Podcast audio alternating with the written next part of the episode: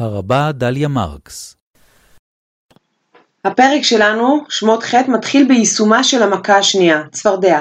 ותעל הצפרדע ותכס את ארץ מצרים. ועל התיאור הציורי הזה של הצפרדעים בלשון הגנרית ותעל הצפרדע, דורש רבי עקיבא במסכת סדנדרין, דף ס"ז עמוד ב'.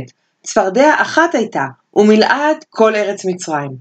אמר לו רבי אלעזר בן עזריה, עקיבא, מה לך אצל אגדה? מדוע אתה מתעסק בענייני אגדה? זה לא, זה לא מתאים לך. כלה מדברותיך ולך אצל נגעים ואוהלות. לך ו- ותתעסק בעניינים של הלכה.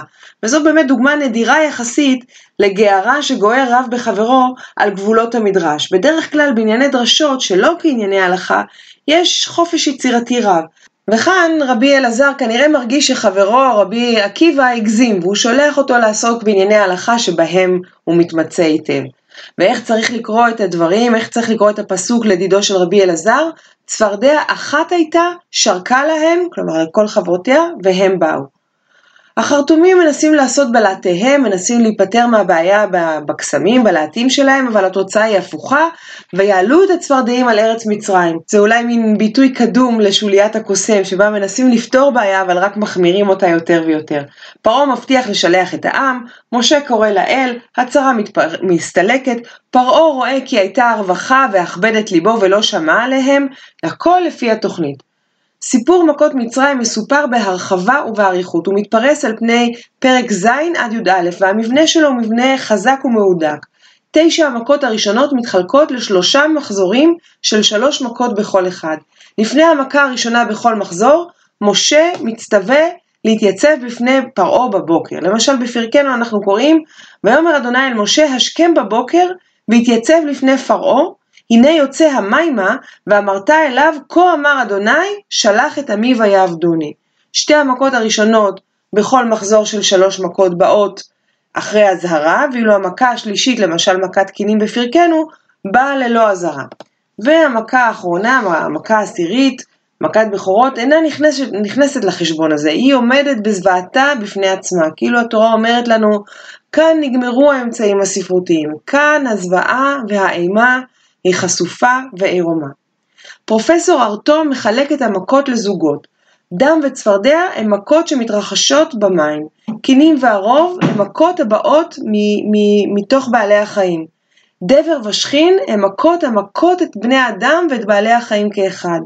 ברד והרבה הן מכות המשחיתות את היבול, את המזון, וניתן להוסיף ששתיהן קורות בחלל האוויר. חושך ומכת בכורות, ובכן, מוות הוא סמל לחושך, וחושך הוא סמל המוות. אפשר לראות שהמכות הולכות ומחמירות. הראשונות הן קצת נלעגות, אולי אפילו מצחיקות. הדם שצובע את המים, והצפרדעים המקרקרות ונמצאות בכל, אבל בהדרגה המכות הופכות קטלניות יותר ויותר. עד, ש... עד שמגיעים למכת בכורות, האיומה שבמכות. וגם תגובתו של פרעה ועמו באות בהדרגה, מחוסר כל תגובה על המכה הראשונה, ועד גירוש ישראל ממצרים בעקבות, בעקבות מכת בכורות. וכמה מכות הוכו המצרים? נו, כל ילד וילדה ידעו לענות לנו עשר. עשר המכות. עשר מכות הוכו המצרים במצרים. עשר הוא כידוע מספר טיפולוגי, עגול, מסמל שלי, שלמות, אלא שבמקורות מקראיים אחרים יש מספרים אחרים. שני מזמורי תהילים מונים את מכות מצרים, מזמור ע"ח מפסוק מ"ד ומזמור ק"ה מפסוק כ"ח, ובשניהם מספר המכות הוא שבע. מניין המכות במזמור ע"ח הוא דם, ואחר כך ערוב עם צפרדע, הרבה, ברד המכה בעצים, ואחר כך ברד או, או דבר המכה בבהמה, אחר כך דבר באדם, ובסוף מכת בכורות באדם.